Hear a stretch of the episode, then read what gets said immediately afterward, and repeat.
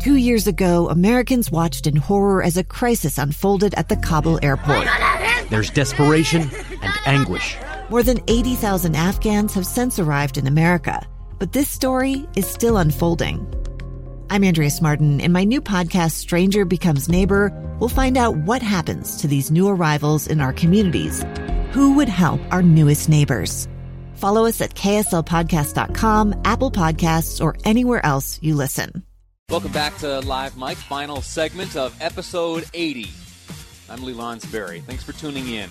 Do me this favor. We on this program are spending so much time covering the details released from state officials and federal officials regarding the coronavirus. There is information uh, which we are able to provide you on this program that you really won't find anywhere else. Each day, state, state epidemiologist Dr. Angela Dunn uh, makes herself available and she answers questions of the media. We broadcast that to you on these airwaves during this program please pay close attention to that. The information received there is truly what is saving lives here in the state of Utah. And that's not hyperbole. I can assure you, I, have combed through these numbers. I spent a lot of time last night digging through uh, and looking at statistics and comparing how Utah is faring compared to the rest of the nation.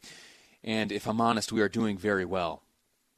Very well the sacrifices that you and I are making, the social distancing, the adherence to the guidelines and advice given to us by experts, it's paying off.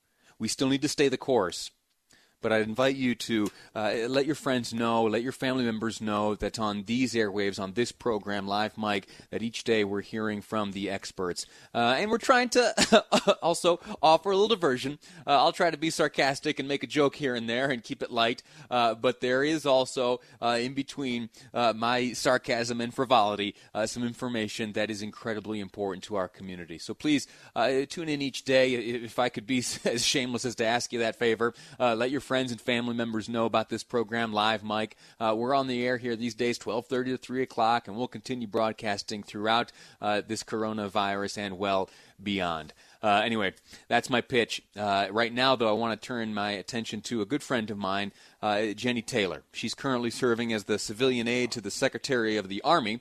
Interesting, we, we have today on the program talked about the Secretary of the Navy. Uh, each of the branches of the armed services has a, a civilian secretary uh, heading up the, the, the, branch and the Secretary of the Army, uh, a fine man who has recently appointed uh, Utah's own Jenny Taylor to serve as a civilian aide. She joins us now. Uh, Jenny, how are you? We're doing good here, Lee. How about you? Not too bad at all. L- let me ask you this before we get into the, the, the, the reason for our conversation today. Uh, you, you are a mother of seven. Uh, you all quarantined in there together?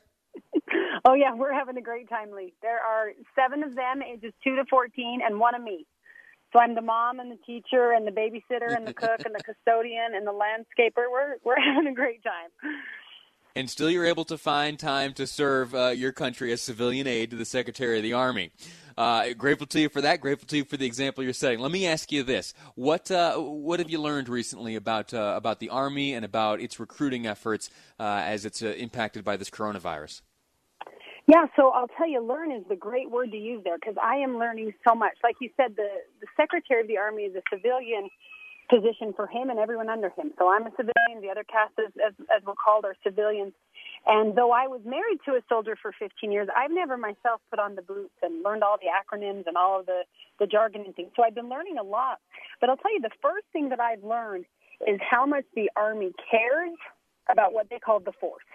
And the force, of course, is, is the soldiers and their families. They talk about force protection being their top priority while striking a balance, like Representative Stewart was just talking about, the mission protection. You know, the last thing we want is to is to have our adversaries around the world look at us as a military force and say, "Oh, you know, United States is distracted. Let's go ahead and attack." So, I am learning that our our key Army leadership, all the way up to the Department of Defense, they are working tirelessly to figure out that balance.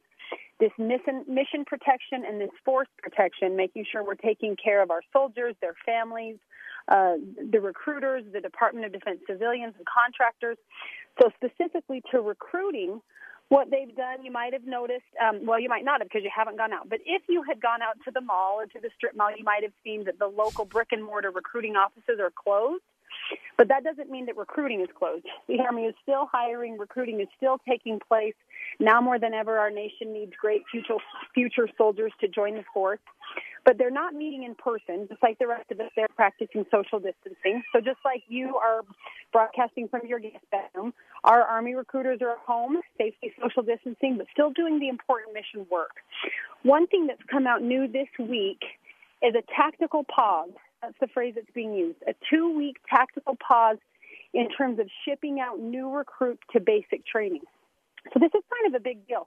Where let's say a couple of months ago you've been working with a recruiter, you signed a contract, you're ready to ship, you're going to be that future soldier that's going to lead and guide us in the future and now everything's kind of been pushed pause. Now, the reason for that, of course, is this force protection. We've got to make sure these young recruits are safe. We've got to make sure the places they're going to basic training are safe. We've got to make sure the drill sergeants and other personnel who will be training them are safe.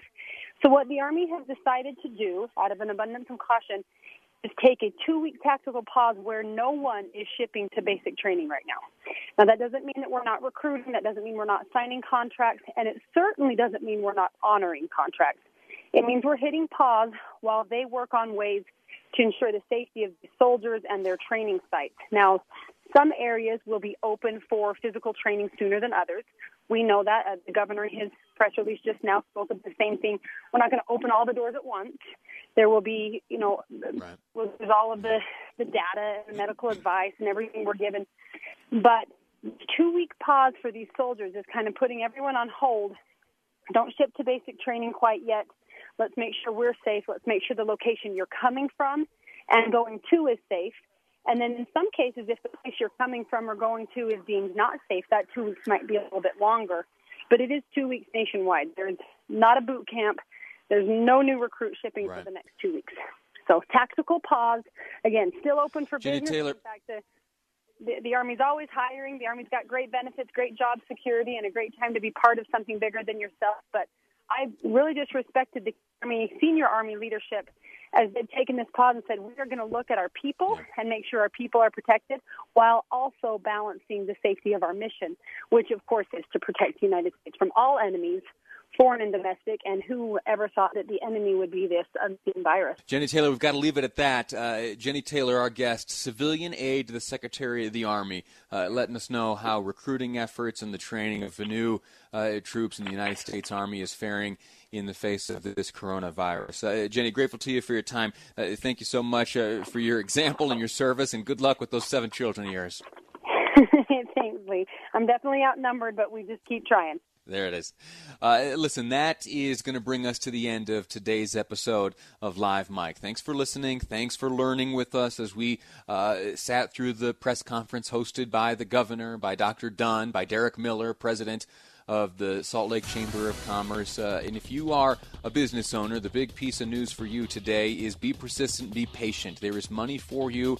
Uh, your payroll needs can be met. Uh, so stick with it. Uh, be patient. Uh, and have some perseverance and confidence that uh, these needs will be met.